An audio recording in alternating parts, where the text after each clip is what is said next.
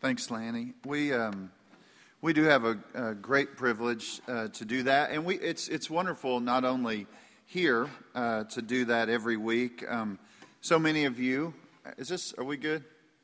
We good? Okay.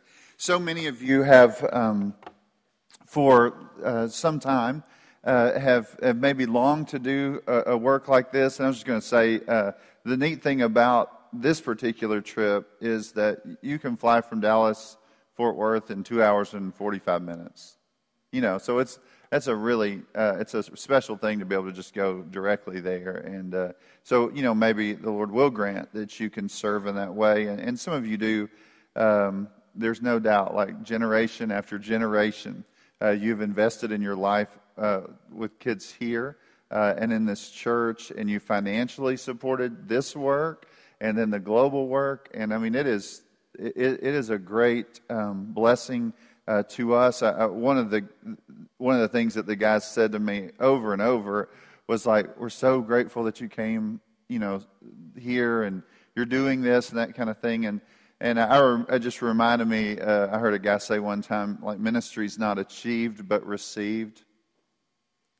And a lot of times, like when you're thinking about, I don't know, whatever sacrifice something might be, um, when you really give your life to those things or invest your time or whatever, it's always coming back. You know, the, the blessing of serving is that you're always saying, well, I was the more blessed person in this thing. You know, and, and I think that's important that we always remind ourselves of that. Um, as Lanny said, we were we we went and we thought there would be you know maybe a dozen pastors, and that's uh, what it ended up um, being. And, and, one of the things that really, um, I, am naturally, of course, bent towards teaching through books of the Bible. We, from a conviction standpoint, think that God gave us the Scripture in that way, and so it, it, it's most naturally done to just work through book uh, by book. Um, but we, but also just, I, I, really remember early on in my life um, that I was, uh, well, even as a child, I, I heard a man uh, in my mom when she was getting ready for the day. She was listening to him, but I heard him preaching uh, through their tape ministry that was sent out, and and he, this guy preached uh, verse by verse, chapter by chapter, book by book through the Bible. And uh, that was always a real benefit to me. And then when I began to really try to study the Bible more intentionally, uh, I, I was able to go to some training and uh, learn how to do that. And, and it really helped me uh, through like kind of an inductive Bible study method. And I started like working that system, um, you know, 20 plus years ago. And I just remember wanting to know the scripture, but not really having any tools to really think about how to, to read it well. You know, there's some people that say, well, I've read through the Bible, but um, to, to read it well is a different, you know, thing and uh, just um, it, it's helpful to understand how to to, to read well uh, when you, when you're studying the scriptures. And so uh, we we really wanted to do that with them and wanted to work through something that we could do. Uh, all of it in like a 10 or 12 hour period, you know, 10 or 12 hours of, of teaching. We could do the whole thing and also cover a lot of uh, both theology and practice. And so uh, it worked well that Ephesians was something we had just finished, and it was a really, really, really neat time. And so, um, I, one thing that I'll never forget is at the end, uh, the pastor in the village that had been translating for me, uh, I looked over at him, and um, I said, "Well, we're done." You know, like we're done. and uh, he said, uh, "Brother, my heart is so full." and he just began to cry. You know, he couldn't say anything else. So one by one, they stood up you know, uh, one pastor after the other, and uh, just said, like, we're so thankful for this time. And one guy said, you know, I have my Bible, and uh, and I know this, you know, the Spirit was working in him, but just to to to be able to sit down and have somebody work through this kind of in this way, it's almost like he was saying, it fans the flame of my heart, you know. And so uh, it was just, like I said, one after the other stood up, and it was just a tremendous blessing to see that. And then I thought, you know, because I've done different types of pastoral training, and this is probably my favorite uh, time to go and do that. But I, um, I thought about just, you know, what would we do if we did something next? And so I asked that pastor, what would you want us to do? And we could do anything. We could cover uh, I mean, we could do anything, kind of. You know, he was like, maybe First and Second Thessalonians, and I was like, okay, we'll come back and do that. You know, but it, it was kind of it was interesting because I, I, thought, well, he might say, well, tell, teach me about something else or whatever, and it was just like, take me back through another book of the Bible and work through it. So, just um, one of the things when when we think about like doing missions all over the world, and there are countless things that you can do and, and wonderful things uh, that you can do. And uh, you can go there and live. You can go there on a short term kind of scale. There's just, there's, the sky's the limit kind of. Uh, but one of the things that really, for me, that I think probably uh, drives me most and makes me really think uh, it, it is, it's essential that we do is that you train indigenous pastors because they're going to live their whole lives there.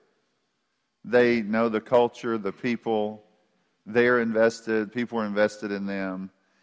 And to me, like, if when we really get down to it, um, from, from a church's standpoint, uh, equipping pastors is really one of the most, I think, rewarding, but also one of the things that you can say, we know that that is extremely important. Uh, the Apostle Paul, like, kind of makes his case to Timothy which is what we're going to uh, look at today. And so we will, I, I, hope, always be a part of doing that because a lot of those people uh, are in places where they don't have someone that could come alongside them. Uh, but you remember, you know, Titus was sent to Crete.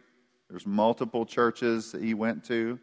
Uh, Timothy was sent to other places. Other people, I'm sure, you know, that Paul will talk about, co-workers, are sent out to these places and uh, given the responsibility to get to really ch- make sure that you get that right. And so we always want to be a part of that. I think it's very, very important for us, both locally and globally, uh, to keep that in our hearts. So we're going to um, just one, a couple of things we're going to look at here. Uh, we, we just have a couple more minutes. I want you to look at 2 Timothy chapter 1, verses 8 through 14. Therefore, do not be ashamed of the testimony about our Lord, nor of me as prisoner, but share in suffering for the gospel by the power of God, who saved us and called us to a holy calling, not because of our works, but because of his own purpose and grace, which he gave us in Christ Jesus before the ages began, and which, is now, which now has been manifested through the appearing of our Savior Christ Jesus, who abolished death and brought life and immortality to light through the gospel, for which I was appointed a preacher and an apostle and teacher, which is why I suffer as I do.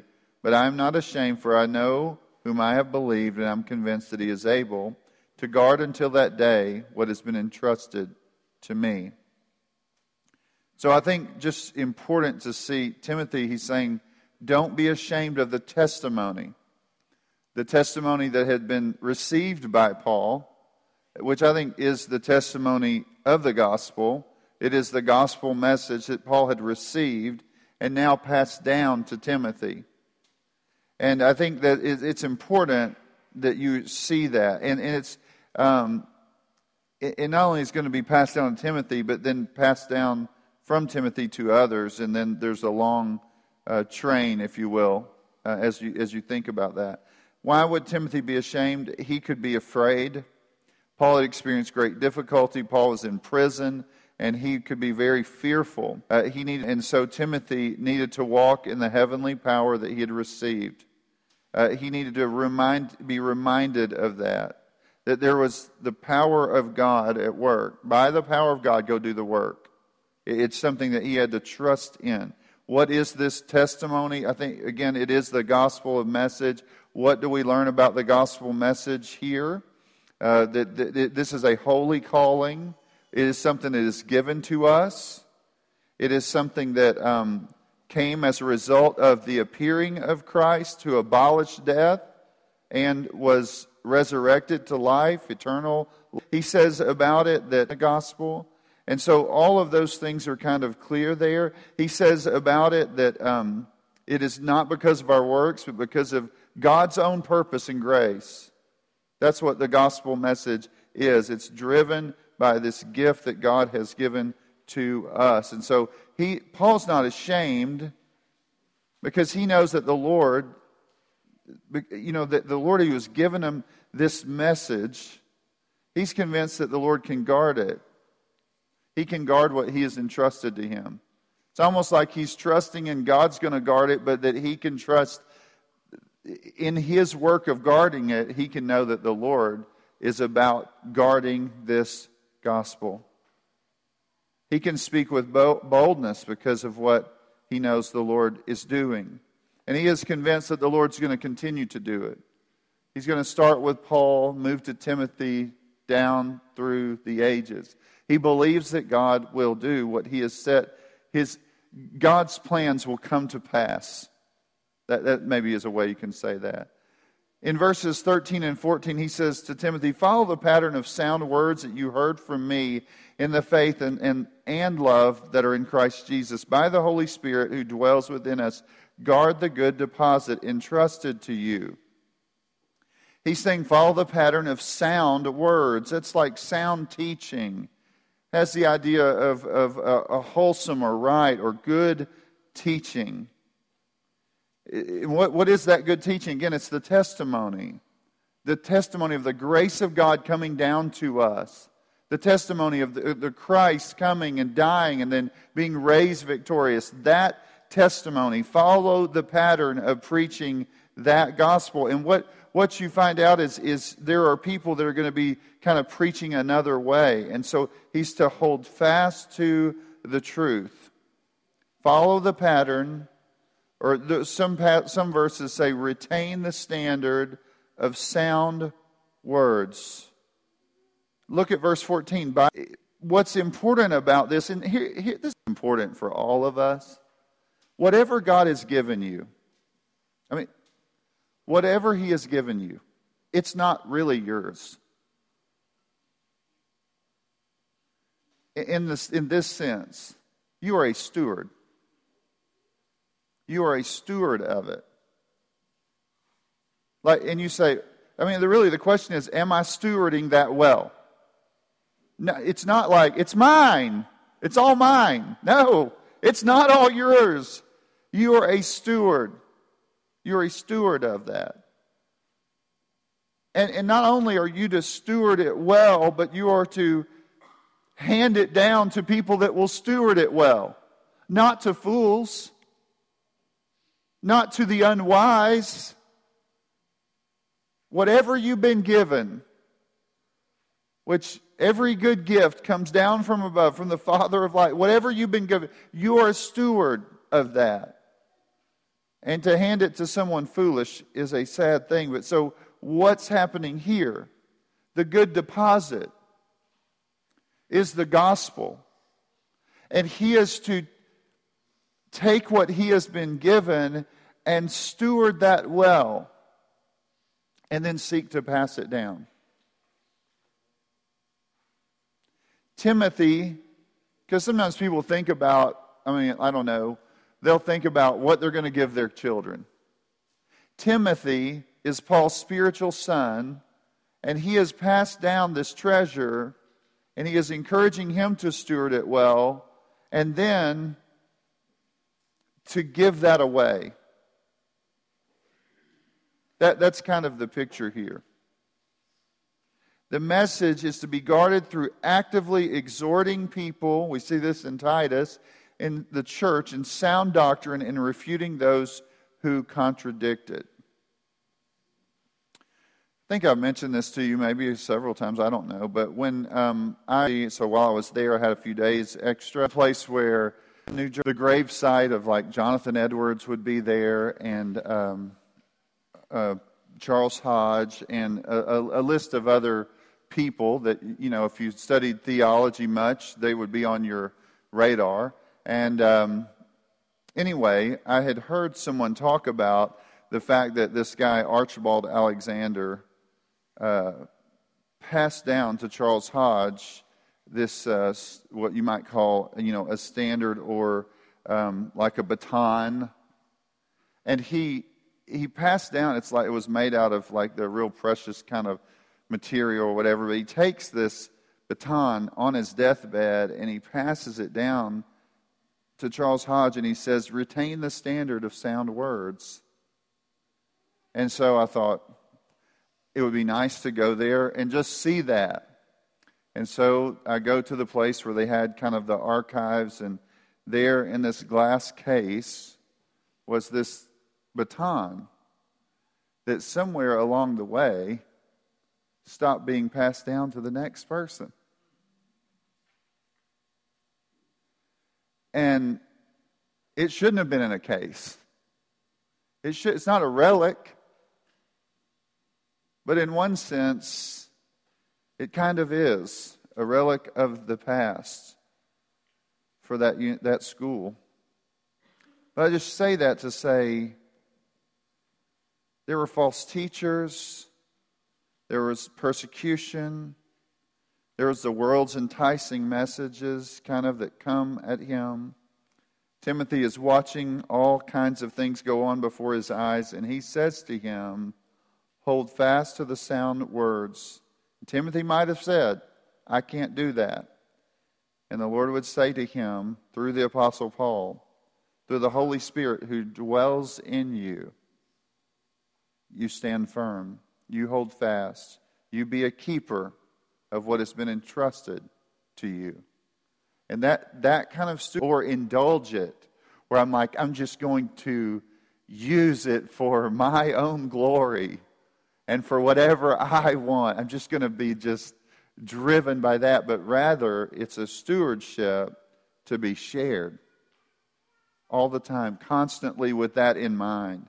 The example of the spiritual father is the passing down to his spiritual son a life of sacrificially serving by entrusting to others the wonderful deposit that had been given to him. So, Paul goes on, 2 Timothy 2 1 and 2. You then, my child, be strengthened by the grace that is in Christ Jesus, and what you have heard from me in the presence of many witnesses, entrust to faithful men who will be able to teach others also. This is why I think it's important that we as a church not only raise up uh, people within our church that are spiritual uh, people that God has gifted in certain ways, that we identify those things and invest, should invest in. But it's also why that as opportunity comes, I think that we should invest in people around the world. And we entrust to them the message uh, once for all, as Jude says, delivered to the saints the glorious gospel, God's gift to us. And we take that treasure and then we, we again, not so we can hoard it and not so we can like spend it upon ourselves. So we say, it's ours, it's ours. We're going to just keep it. We're going to build like a little life raft and we're just going to hold on to it and hide and just hold on to it the whole time and keep it for us. To, but rather that uh, be useful in God's kingdom to advance his church. And so we give it away and give it away and give it away. And we look for people that are maybe gifted to be able to, we think, communicate that to churches. And we give it away and give it away and give it away. We're passing it down to the next generation, again, not as owners, but stewards. It's a beautiful thing that we get to participate in and that you're participating in. You are participating in.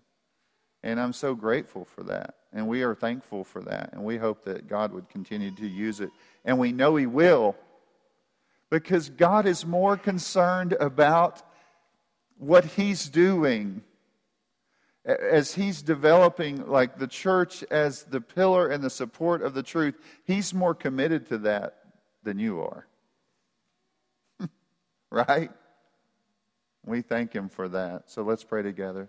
Father, we are grateful that we are able to come together today as your people and be reminded of the great gospel, be reminded of the great privilege of establishing people in the truth, of, of, of preparing leaders in the truth, of, of just going to places where these people and, and men and women for 40 plus years have developed relationships that open the door uh, for us to go and, and establish and equip pastors. Uh, all of that work is a beautiful thing. We, we, don't, we don't minimize that at all. And we're just so grateful that the relationships over this 20 year period have been built, and the opportunity is here for us to do something special and, and, and to continue some of the different work and maybe add to some of the things that haven't been done. We pray you would uh, use us in Belize or wherever you have for us to go, and we're thankful for it. In Jesus' name, amen.